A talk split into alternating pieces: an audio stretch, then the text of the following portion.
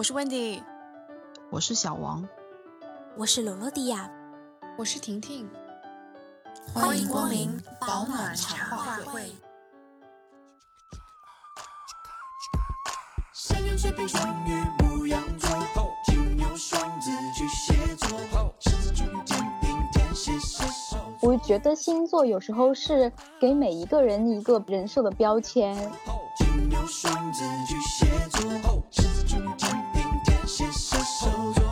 我自己的感觉是，男生跟女生在性格表现上是完全不一样的。男人那么的头痛，那么心痛，之前记得开口，问一问星座才能进攻。我觉得就是嗯不要把星座这种东西当做这个交友跟工作的准则吧。一肚子的疑惑，谁能回答呀？爱情正在星座神话呀。所以我现在就会觉得，就是命运就像是一个画框嘛，它把人的一生限制在一个范围里面，但是还是要看我们在上面是如何作画的吧。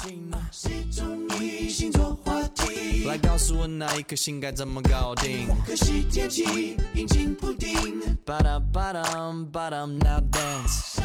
那我们今天的茶话会要聊的话题是众望所归的星座。这一期的灵感来源呢，是我们前两期在读这个《风的女儿》的时候，突然就是突发奇想，想看一看这两位女主的星座对两位女主的性格有没有影响。结果我们的猜测就被证实了。所以我觉得星座是一个玄妙又很有意思的话题。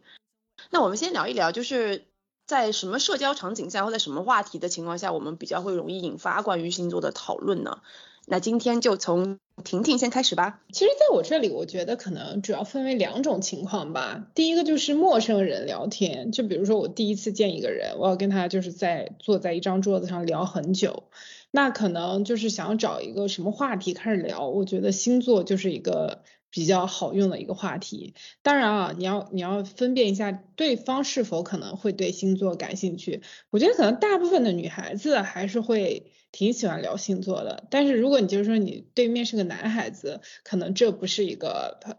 特别 OK 的话题，因为好多男孩子他不太懂。但如果是女孩子的话，我觉得就可以把星座当成一个话题，然后大家聊起来，就是我觉得就第一次见面，就是大家可以聊一聊这些东西。然后第二个场景对于我来讲，就是熟人之间，就好朋友之间聊天。就比如说我们聊到另外一个人，就是我可能不认识那个人，那个人是我好朋友的一个朋友或者之类的一个人。然后就我朋我好朋友可能会对他的一些行为，就是觉得很费解啊或者什么之类的，就他可能就会跟我聊到这个人。那当聊到这就是我不认识的一些人的行为的时候，然后同时我朋好朋友可能让我帮他想想，哎，这个人怎么怎么样什么之类的，那我可能就会问他说，哎，这个人是一个什么星座？然后因为我觉得对于我来讲，从我目前为止的经历而言，我觉得通过一个星星座去了解一个人的性格，呃，有的时候还是会有一定的帮助的。就是根据这些，然后可能会有一系列的讨论，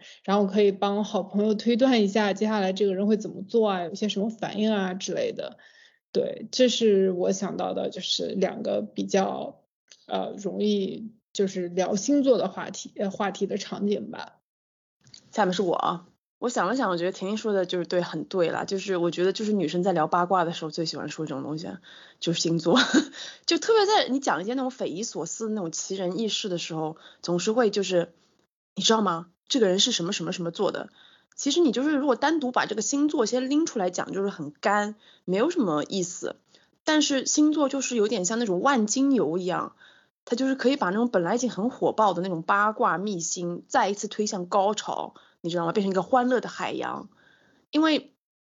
参加聚会的人好像真的是因为星座就能够共情，你知道吗？而且关键是你一聊星座吧，就勾出更多精彩的故事。我不知道你们有没有觉得，当你激情四射的在讲一个八卦，然后你说，因为这个人哎是什么什么什么星座的，底下的底下的人就马上会惊叫，然后说对对对对对对对对，我说我认识的那个谁谁谁也是这个星座，你知道吗？然后就马上再展开更精彩的故事，于是整个八卦的快乐就会变得越来越热烈啊，就何乐而不为？其实说真的，我我自己在想，我的圈子里面好像没有真的是非常非常相信星座的人，而且我觉得人吧，就大家都在这个年纪嘛，还是有点社会阅历的。就不会完全仰仗说哦，用星座去定义一个人，会理解一个人的这种行为模式。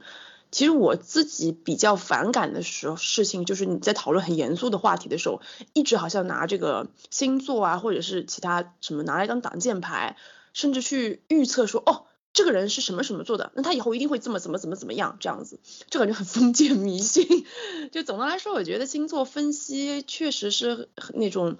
和那种家长里短的狗血八卦，我觉得是绝配了。但是我觉得也对我来说就停留在这个阶段。那小王呢？我觉得平时就是在那种微信公众号里面，就是会看到这一类的比较多，聊起来的反而少。像呃公众号里面就会聊那种情感话题超级多，比方说什么这些 CP 注定羁绊很深，七月份桃花强势附身的星座，还有什么什么呃这几个星座出轨率几乎为零。或者就是说什么像十二星座，呃，本月综合运势这种类型的，就聊起来好像不会一下子过星座。但是如果说，呃，我我看到某某星座什么什么这个月会发财之类的，那关系好的话，有时候就会开个玩笑转过去说求抱大腿之类的。还有平时，嗯，同事之间吧，吐槽妈妈这种这种星座话题就来了，说。说你不知道有一个什么什么星座的妈是什么体验之类的，就比如有一天我差点迟到，然后碰到另外一个差点迟到的同事，我就吐槽说说哎呀早上我妈出门呃出门之前非让我把被子叠好，他说是的呢，他妈非让他把这个被牙膏弄脏的台面收拾干净再出门，反正就差点都迟到。还有就是就是你如果身上表现出非常明显的某个星座的特质，或者被黑的人尽皆知的点。然后被刚开始不是很熟的人发现，就会很自然的说起星座这个话题。比如有一次，有一次我好像桌上特别凌乱吧，然后我就看不过去，收拾了一下，就是收拾的，反正收拾的就是每一个物品一定要有自己的位置。然后我们保安师傅就走过来，他说，他说你是不是什么什么星座的？我儿子也是之类的。他说这样强迫症，就很就这种生活类的引发的话题比较多。你说到那个公众，就我跟我朋友之间有的时候，我们会发微信，在年底的时候说有没有你觉得很好的年度运势来给我发一个，就给你分析每一个星座今年会怎么样，怎么样，明年会怎么样。对对对对对，然后我们会看，然后有的时候我们还会回顾上一年，就比如说现在现在是 啊二零二零年底，我们会拿二零二零年。出他写的那个星座运势，我们准不准？看说，嗯，这一年他分析的准不准？再去看一看他二零二二接下来那一年，二零二一年分析的是啥？就是这样，岁末年初那种总结一样。对对对对，我们就作为总结的一部分。啊，这还挺有意思的。我会看那个什么，就是前几名，什么运今年运势到前三名，如果有我的星座，我觉得哇赚。但是但这个事情过了就忘了。那罗罗迪亚呢？第一个我是觉得人数是两个人的时候，呃，你很想了解你这个朋友，然后你可能刚认识他没有多久，然后你可能就更想要了解他的时候，就会去查查他是什么星座，或者是问问他是什么星座的。然后如果是人数在两个人以上，比如说你和你的朋友两个人在讨论另外一个人的时候，比如说，呃，我跟你讲我最近工作的时候的一个同事是怎样。或者是我最近认识的一个新的朋友是怎样，然后两个人想帮你更加剖析这个故事，然后去分析这个人的时候，就会问，呃，他是什么星座的，然后从此就开始有了一个新的定义，然后我就觉得这个可能就是说，因为我们现在就很流行人设嘛，然后我就觉得我们之前也讨论过一期人设的话题，我就觉得星座有时候是给每一个人一个一个就是人设的标签。就然后我举一个例子吧，就是我以前有一个留学的时候有一个同学是，他是可能是唯一一个处女座的男生，然后因为男生其实房间就刚开始一个人生活的时候，房间可能会比较乱，就。跟女生相比，然后她是一个处女座，所以大家就非常的感兴趣，她家长什么样，所以就大家就一起就是有一次放学就去她家说我们要参观一下你家，然后就去检查他们家冰箱上面有没有灰，然后。他的衣服有没有动呢？然后，然而事实就是他他真的是这样。然后就站在他家门口的时候，他他就说：“你们你们不要换鞋进来，我还要擦地，就很麻烦。你们就站门口等我，就是这个样子。”然后我就觉得这个已经变成了一个就一个一个人设的标志了。当然，虽然不是每一个人都这样，但他也也可以做一个代表嘛。然后还有一个，再举一个例子，就是以前有一个有一个基友，然后他就是一个亲戚有一个朋友，当时他把他就介绍过来，就是在那个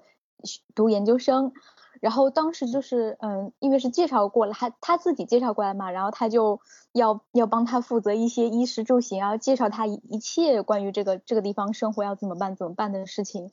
然后后来他就发现他这个介绍过来的朋友混的比他还要好，认识的人好多。他认识两天就会有人帮他来搬家，然后他就觉得好不可思议啊！就是然后一开从一开始一个非常好的印象，就突然间就变成了嗯，我就我就很无语。然后这个时候就开始引发了这个星座话题，请问他是哪一个星座的？然后就他是双子 B 型的。然后我当时就有一个新的概念，就是有有的人可能单纯讨论星座不够，还要顺便加上血型。如果他提到双子 B，我就觉得这这什么概念？然后我的朋友就介绍，就是一个人可以跟自己打麻将，打一桌麻将的意思。然后我就啊，瞬间恍然大悟，就是可能引发星座的同时，还会引发到血型一类的各种八卦。这个血型哦，就真的有些人真的是血型加星座，就是六六六。我跟你讲，我我的一个好朋友他就是，他真的是每次问完星座还要问血型的。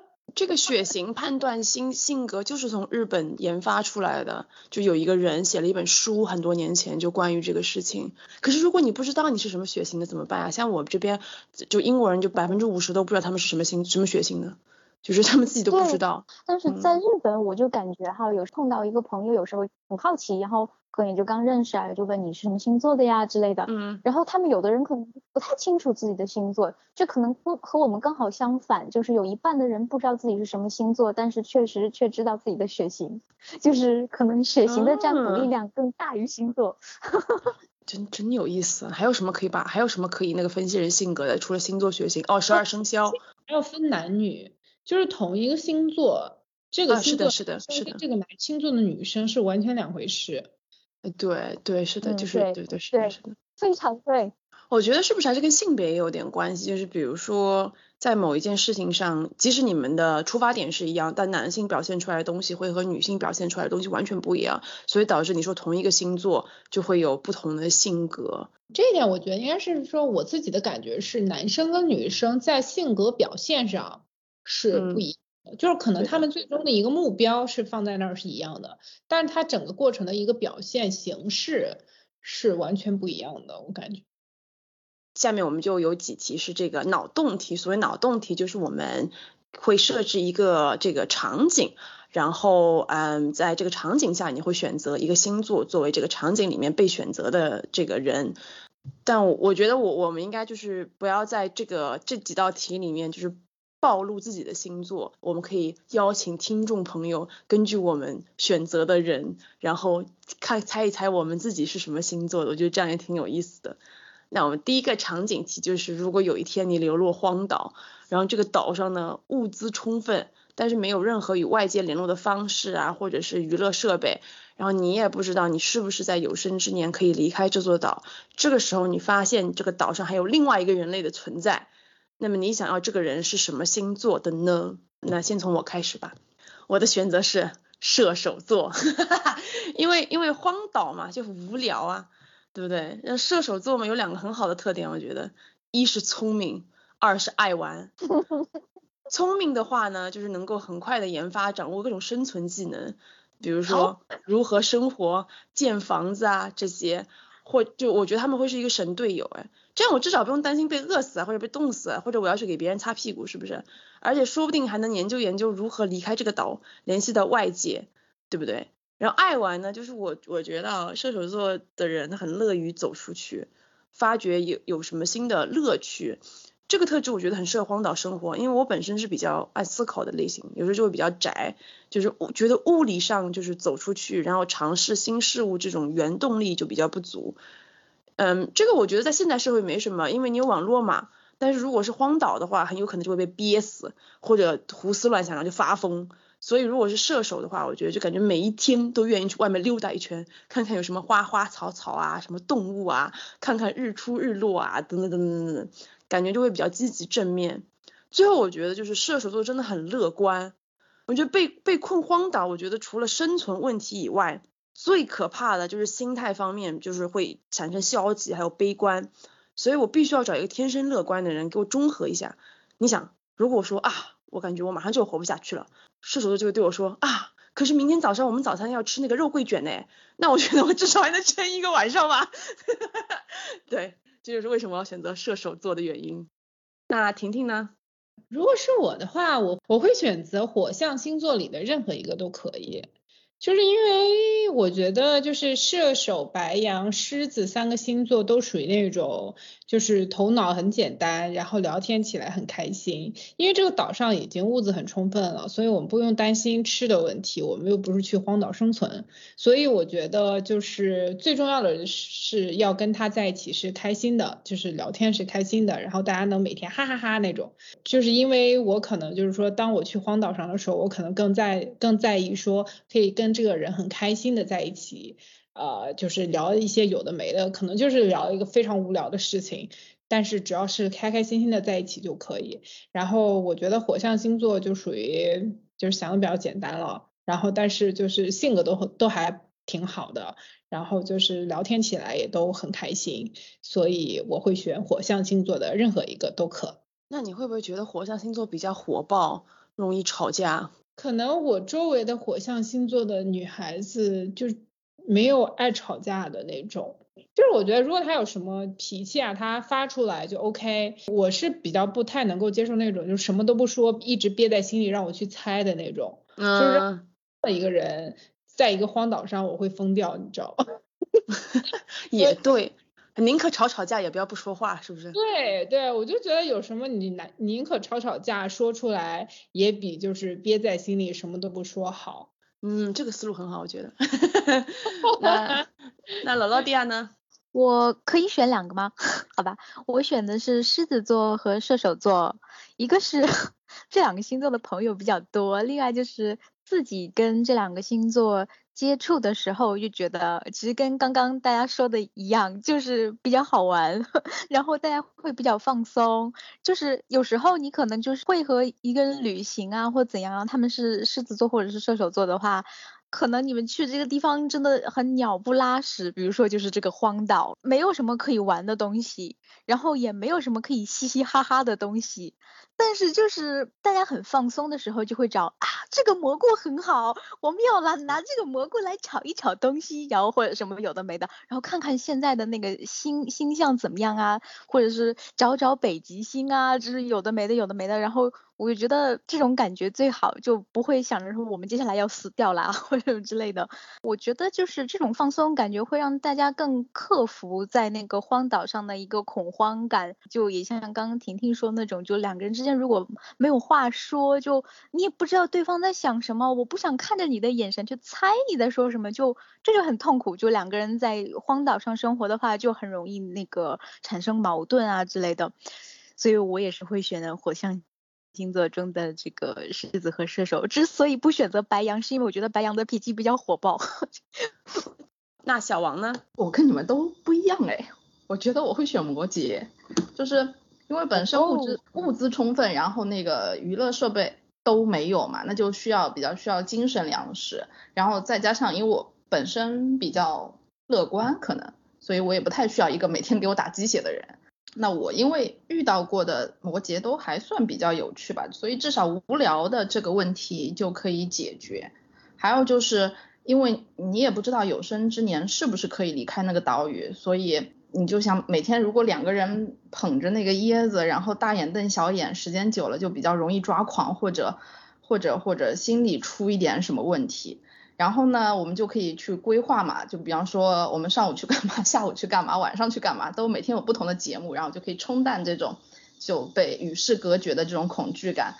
啊。然后我我听完就可以很欢快的、充满干劲的去砍树子啊，或者砍竹子做那个小木筏之类的。怎么回事？一一讲到这个关键岛屿，我好像就有点偏题，就想到 海上项目了是什么鬼？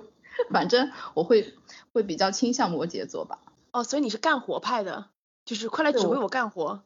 所以说你是那种嘛，就是想要过得有规划、规划那种，想找一个工作狂呗就。呃，倒也没有，就是可以有趣一点。所以就是你，你有发现，就我们总结，我们四个人的最后想法就是，你要是困在一个荒岛上，你要找一个 partner 的话，你就是要么土，要么火，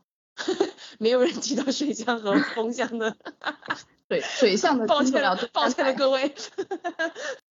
那第二个场景，如果你被邀请去一个非常非常高端的那种晚宴，然后参加宴会的人呢，就是非富即贵大人物，身份也很显赫。但你吧，不认识聚会里的任何人，但是你可以选择，就是允许带一个朋友去。你会选择带一个什么星座的朋友去呢？小王，你会选择谁？我会选择天秤，虽然我没咋接触过，但是我觉得因为天秤比较比较那个啥，八面玲珑吧，而且他品味挺不俗的。像我这种比较比较轻微社恐的，然后呢有这么一尊天秤这样一尊口才能力超强的人在，就关键时刻不太容易。冷场也不太容易尴尬，而且就情商高吧，可能带出去比较容易加分，我觉着。那婷婷呢？我会选狮子、白羊、天平、水瓶中的一个。然后这也是我过去的经验，我大概算了一下，哎，我真的会这么做。其实也就是主要是火象跟风象两个星座啦。就是因为就是我觉得就首先他们的性格都比较外向，就不会是说到这个宴会上，因为去宴会嘛，就考虑到就是首先这个人得愿意去社交，所以的话我肯定会选择邀请一个我就是比较外向、愿意去社交的朋友。其次呢，因为这种晚宴就是可能需要你。注重一下自己的呃打扮，如果你很就是很乐意去打扮自己，呃，我觉得就是一个很适合。但如果就是有一些朋友他可能就是不想去打扮，为了一个晚宴啊，花那么多时间就是选衣服，然后化妆什么之类的，他们有些就不喜欢。但是我觉得就像火象跟风象星座，我觉得还是比较乐意去做这个事情的。呃，尤其是风象星座啊，就像我队友刚刚讲的，就比如天秤座，就是我觉得天秤座的朋友们，就首先就是很注重外界形象，就是他们的形象都非常好，呃，而且颜值都还蛮高的，呃，而且他们善于社交，就是交际能力也强，所以就是天秤座也是一个，就是我觉得很适合去这种晚宴的呃一个朋友，对我会从风象跟火象里面选吧，对。哎呦，那怎么办？因为我选的也是天秤座哎，因为我还蛮怕尴尬的，而且就是这种都是陌生人，很高大上的局，我就感觉自然就觉得很紧张，所以我就一定会带一个不露怯的人，而且是具备那种高大上兴趣爱好的天秤座，我觉得就特别适合。首先，他们好像都在审美这件事情上很有建树，我觉得品味都不错，尤其在。艺术还有奢侈品这方面，我真的认识很多天秤座的人，就是在艺术上非常非常有观点。所以我觉得，首先你对吧，让他们给我当参谋，在我前期准备上衣服啊、鞋子啊、饰品啊，提供很多很有用的建议。还有一个是，我觉得其实天秤座在晚宴的现场还可以帮忙开话题和接话题，因为我真的觉得就是天秤座还蛮不社恐的，而且他们就是在这种比较高高级的场合，不会觉得不自在。比较能做到那种不卑不亢、很得体的社交。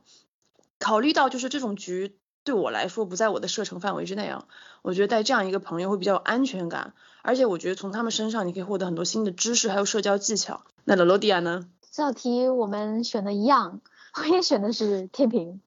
但是我不太清楚他是叫天秤还是叫天平，怎么那么多翻译？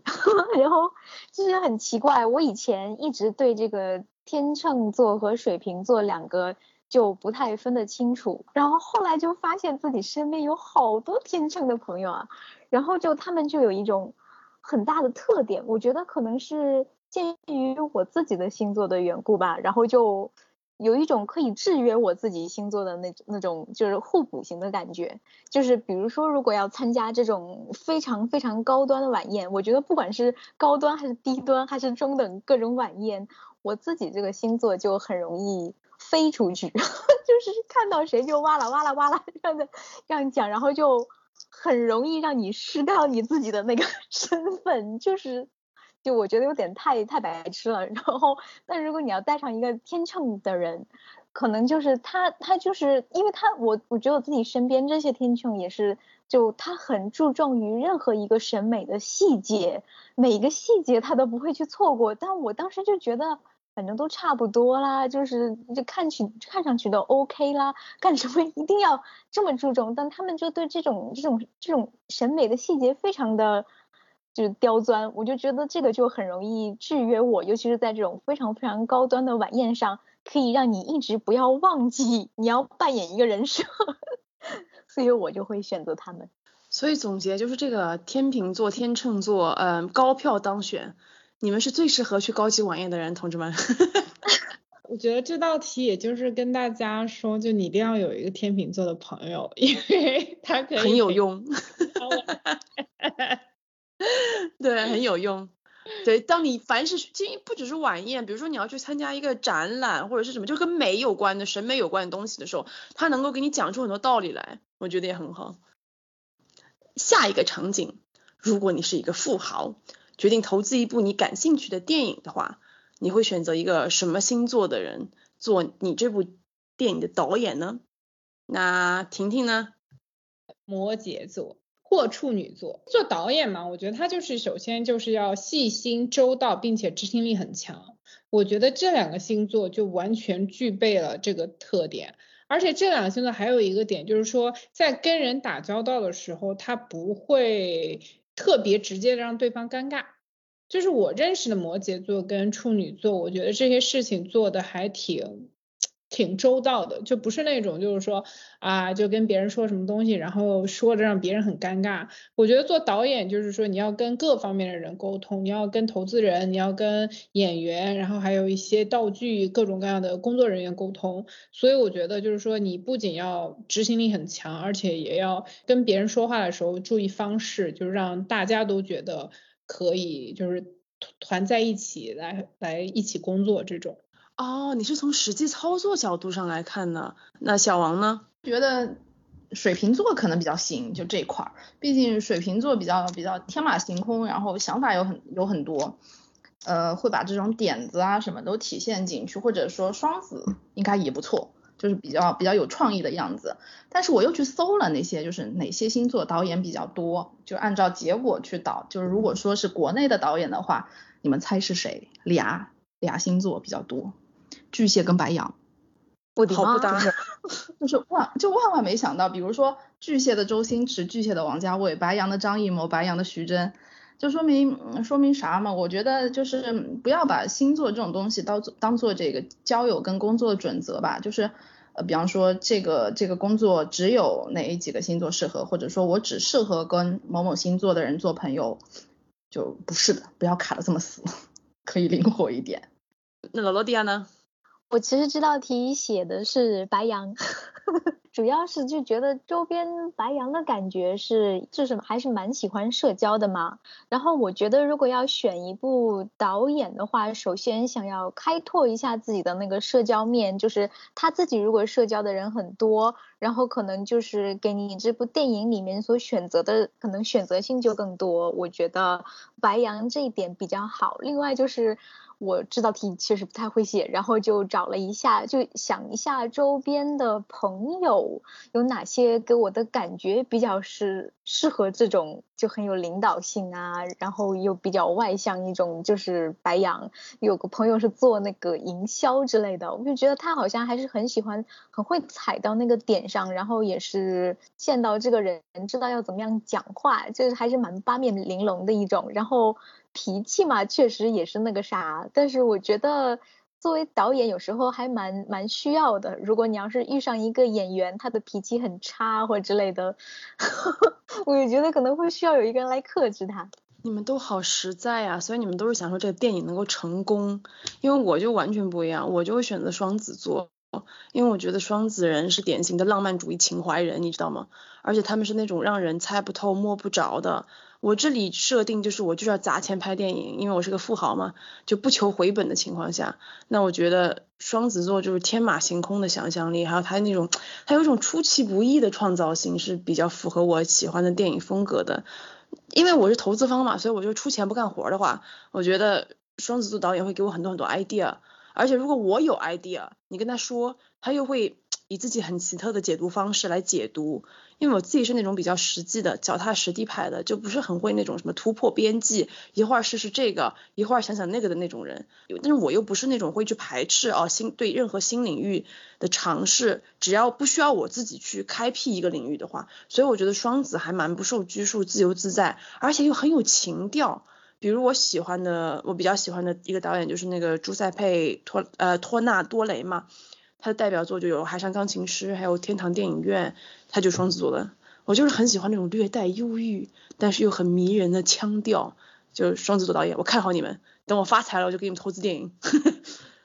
最后来到最后一个场景，如果你是个公司的老板，或者是你是一个创业者，那么你在组建这个团队的时候呢，要有一个财务总监和人力资源总监。你你比较喜欢以什么星座的人来担任这两个职位呢？那老罗迪亚先给我们说一说，财务总监我应该会选摩羯座，因为我觉得周边的摩羯座的人都很很实在，因为我自己是一个很很做白日梦的人，然后我就觉得就是周边这些摩羯座的人就比较比较务实，然后就他不会跟着你一起做这个白日梦，所以就是我觉得从工作能力上面来说。就也也比较适合，就是 工作跟我来，就我自己对这个财务也不是特别的了解，但我觉得他们还是蛮适合这个。另外，我觉得，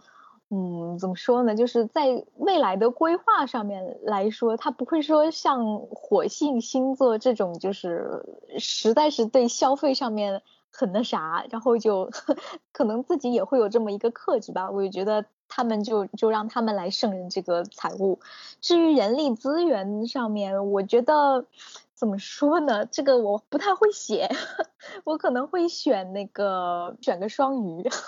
也不知道为什么。就是我是觉得，为什么我周边的双鱼也不算太多，但是就从音乐家里面，我觉得挺挺神奇的，就是自己粉的几个音乐家，伊莎贝拉·福斯特他们居然是双鱼的，我觉得他们好像在我的。想法中就当然很浪漫，但然后这个双鱼的男女也不是很一样。我觉得人力资源这个事儿吧，怎么说？反正我觉得他们的社交也比较广，不可思议的那种那种广的程度，就是这个这个范围我肯定不会去接触这样的一个人，就是他可能是跟我的想法完全不同的人，但是这个周边的这些双鱼的朋友就会去接触，所以觉得我就选他们吧。但双鱼其实 make sense，因为双鱼很很会共情。嗯嗯嗯，比如说一起工作吧，然后这个人他总是想，我觉得不是，我觉得这样要怎么样，然后你就觉得可能周边矛盾会更大，然后就会吵起来什么。但如果有一个人真的是，我也觉得是这样啊，嗨，我也有这种感觉，就是稍微有有一点点像共情的感觉，可能你们周边这个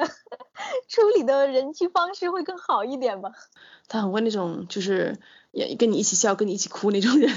我可是我觉得工作里面，他如果天天跟这个招聘的人共情，他得多累呀。对啊，就是他会，我的想法就是，对我我之前想过双鱼，你知道吗？但是我后来觉得双鱼就很有可能就是一个员工跑来跟你哭一哭，他就跟他一起哭，然后你想说这怎么办？对啊，然后你说他还要面对各种什么裁员啊什么之类的，天呐，那他得多累？就每天上班先哭三回。对 呀，哎呦，呃，那婷婷你说说看。哦，我财务总监我也选的摩羯座，就是细心、执行力强，就像我刚上一题说的，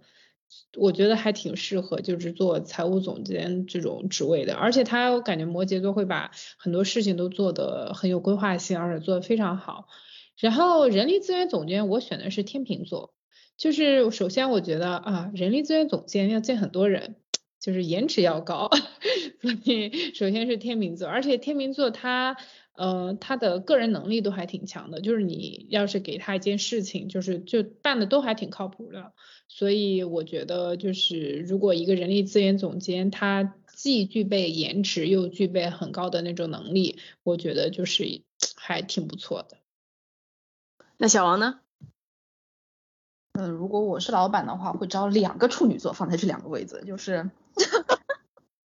都是处女座，就是我觉得他虽然不见得非常有创意吧，也不是那种特别勤快的类型，但是比较注重细节吧。对对，这种比较繁琐的东西会比较不厌其烦，并且很追求完美跟品质。而且如果说是处女座的这种财务人的话，应该会比较擅长分析吧，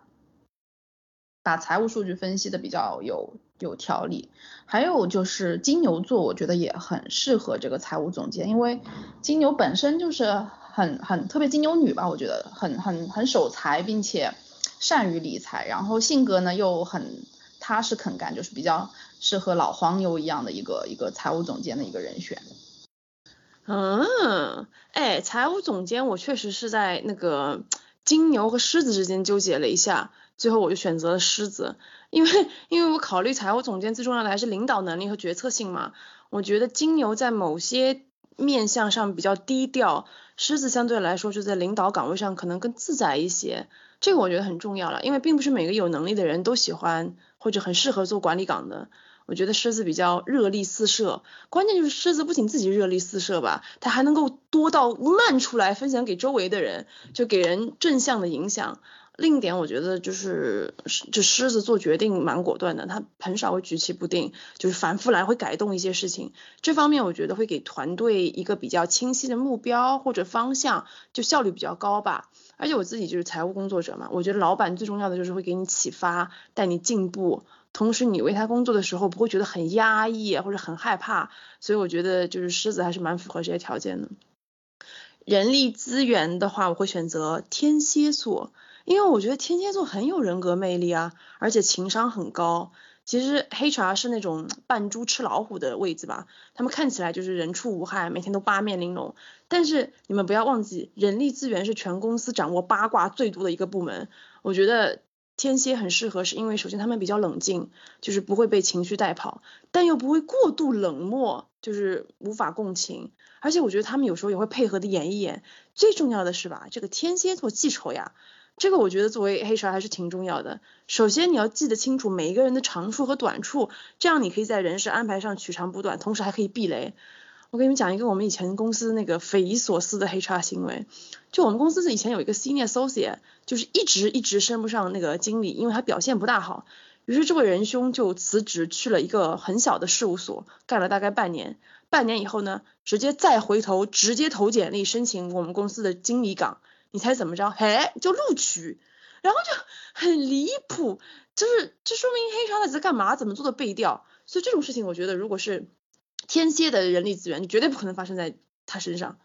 对，所以我的选择是狮子财务总监，天蝎人力，哇，梦之队。以上就是我们所有的这个场景题，希望各位听众朋友们是不是跟我们一样？如果跟我们不一样的话，那么就给我们留言，告诉我们是不是漏掉了什么宝藏星座之类的。那最后就是你在哪种程度上相信星座和其他就是类似，比如说命理啊什么之类的呢？然后你你们有觉得人的命运是可以被就是预先设计是可以被算出来的吗？那我们今天又从婷婷开始，哇塞！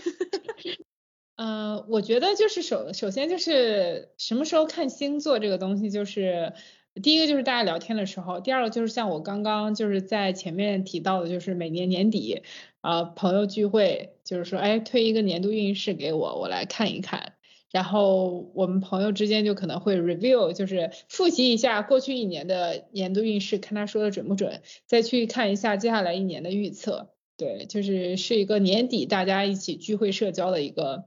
呃谈资吧，我觉得。嗯，至于星座跟命运之间的关系，我觉得怎么说呢？我觉得星座是跟性格很相关，而性格决定命运。就是从星座去看性格，有的时候还是能够看出一些，就是你可能费解的东西。然后你结合他整个星座的一些特性，你可能就会哦恍然大悟，觉得哦原来这个人是这么一个性格。但是我觉得自己的命运各方面，就是还是需要靠自己的努力啊，认真做事情，然后。就是一步步把事情做好，然后把自己的路走好。他，你说你自己的路走的好不好，跟这个星座没有关系。我觉得其实没有什么关系，它只是我觉得就是用来就是分析性格的一个点吧。那罗罗迪亚呢？本质上来说，我觉得星座不能够代表一个人的全部。然后，它这个占星术这个东西起源也很早嘛，我们自己中国也有也有占星的东西。然后，星座这个不是在巴比伦的时期，就是在那个天空上的一些特殊的现象，然后涉及到人类的活动之类的嘛。然后，当时有一段时间比较流行的就是那个。就是你自己是什么星座的呀？然后查你那个上行星座和下行星座，然后跟你这个人的出生的时辰来对比的时候，同一个星座的人，他的因为出生的时辰而不同，他所表现的性格也是非常的，就是有差异的嘛。所以我觉得这个不能说世界上这么多人就直接分为十二个星、十二个星座和十二种性格，就有点太狭隘。但是。但我确实还是很相信它是一个作为占卜来说比较有意思的东西吧。然后就顺带去查了一下别的，就是因为因为我们自己的国内也是有这个占卜术，就是易经之类的东西。然后我当时就查一下，就是他们都是很喜欢，不管是国内还是国外，都很喜欢用天体来做占卜，就是古代时候这些疑神疑鬼的这些占卜。然后，嗯，比如说。你根据天体来判断一个事情，然后今天适不适合出门，然后适不适合做这件政治大事啊，这些方面，然后这种阴阳变化和国内这个阴阳八卦的东西，我觉得还是确实有一些不能叫科学根据，就是它还是很有一个那个就值得探索的很神奇的东西。我觉得，就很多人现在也可能说它是伪科学，但我觉得是主要是我们对这个事情还是知之甚少。最近在查这个十二星座的时候嘛，它是因为我们现在跟古代的时候差了，就是差了那个角度是差了多少个角度，所以就是说和以前那个时候的天体现象会有一些有一些变化。然后后面就是它那个科学里面在计计算的时候是不叫十二星座，还有另外一个星座变成了十三星座，但是在现在的这个我们所说的这种普通的占卜里面已经没有再出现那个。就没有把这个第十三星座加进来，所以我觉得可能是和他们以前的时候的那种占星术有一点点小偏差。哦，给我们科普了一下这个。你说到那个中国的这个，我就想到电视剧，你知道那种宫廷剧，每天晨夜观星象，啊，对对对，就算哪个皇子可以当那个当那个太子这种。我觉得他这个就是因为我自己对这个方面实在是了解为零，所以没有任何可以发言的 权利。那个我是简单的去科普的查了一下之后，发现它是跟天气也会连在一起嘛，叫什么六十四卦，然后画了一些横线、横线、横线，就很很古代那种东西。然后我觉得这是古人的一些古代留下来的文明，但是我们没有传下去的东西，所以我觉得其实还是有可信度的。好的，下面是我自己。哎，其实我觉得在二十出头的时候还是比较相信这个的，就是觉得如果你和我的星座是那种别人都说哦不搭，我们就完全不应该有交集的那种感觉。但后来随着年龄增长嘛，我还是觉得星座啊、命理啊什么的有点像前菜，就是你吃了呢也觉得吃不饱，不吃呢也完全没差，所以就变得比较像我觉得点缀吧，生活当中的点缀。比如有的时候我遇到一个人，觉得好像我跟你有点合不来，后来发现哦，原来你是某某星座的，确实和我不对付的话，那我现在就反而会觉得，那或许我们不能成为交心的朋友啊或者伴侣，但是 maybe 我们可以成为，比如说同事，或者一起去运动，或者一起去看电影的搭子嘛。就我越来越觉得这个世界上很少有与生俱来就设计的，就好像齿轮那样完全契合的人。如果有又被你遇到，那你真的是啊好 lucky 啊！但是很多时候还是要相互磨合，还有就是注重不同人的定位吧，就不是说遇到每一个人都是只有要么亲密无间，要么互不理睬两个选项。大部分的时候，我觉得每个人的个性还是都有可取之处的，或者说的功利一些，就是都是有可以被你利用的部分，就看你怎么安排。我觉得人的命运，我是相信就大致的方向啊，其实是老天冥冥之中已经安排好的。但是我最近听了一个播客，就有一个新的认知。然后这个播客里面的主播就讲说呢，其实生命中的每一个重大转折都是由一个一个很微小的选择而组成的，就是微小到你甚至都不知道你做了选择。比如说，如果今天下雨，你就不想出门去参加一个活动，或许你就错过了遇到一个很有趣的人，或者是潜在的工作机会，然后你后面的人生就会走向完全不同的道路。所以，人生真的是一个好像很大很大的树状图，就不停的选择，但是前方的道路，其实在做选择的时候，我们是看不清楚，也根本意识不到的。所以我现在就会觉得，就是命运就像是一个画框嘛，它把人的一生限制在一个范围里面。但是还是要看我们在上面是如何作画的吧。那最后小王给我们总结一下。我因为自己相对会有一丢丢的迷信，所以先跟大家讲有点玄学的故事。我有时候呢会去买一点那个那个啥水晶饰品，呃店里呢就会有根据你的那种八字，然后就看那种流年运势，大家懂的。然后前几年大概也有个六七六六七年了，然后有一年呢。那个店员跟我说，他说你今年有一个阳刃，阳刃是一种就是那个那个中国里面的那个一个什么凶星，也是一个星，星宿的那个星。然后他说你今年有个阳刃，会可能对身体造成比比较大的一个窗口，要要注意身体，或者说出门当呃出门在外要当心。我当时听了这话呢，就自动把它翻译成就是我掐指一算，施主今年可能有血光之灾。我就当时听听过就算了嘛，就然后结果。那年夏天迎来了一场手术，嗯，我觉得这个中国的这种什么八字跟西方的星座啊、占卜啊、命理，从概念上来说应该说是比较类似的，只不过就是你有你的倚天剑，我有我的屠龙刀。星座命理这种呢，我就是我愿意相信一个大概吧，比比如说金牛座的人确实非常喜欢美食，然后白羊座的人外向热情，但也就信到这个层面。我不觉得每个人的命运是被。预先设定好是完全不会有变化的。我小时候听过一个比较爷爷的一个故事，说有一对夫妇，女人呢刚刚生下孩子当晚就做了一个梦，梦到有一个神仙跟她说，他说因为你上辈子积善成德，所以你的儿子将来会考取状元。结果呢，这个上辈子积善成德的女人，这辈子嘴上没个把门的，就开心的要命。在他孩子的成长之路上，时不时就跟人跟人家嚷嚷说，我儿子以后是要考中状元的人，巴拉巴拉巴拉。然后有一天晚上，他做了一个梦，又梦到了那个神仙。神仙很生气的告诉他说，本来这是天机，好心提点你，却被你这个大嘴巴嚷嚷出去，反而坏了事情。他说，你儿子不会再中状元了，只会平庸一生。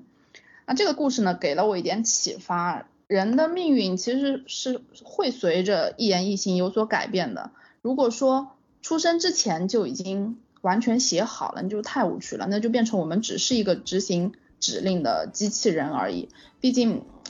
人的一生饱含着这种改变的希望，还是很美好的事情。哇塞，还给拔了一个那个，拔了一个高度，上了一个价值。哎呀。千变万化。如果说女人才是与众不同，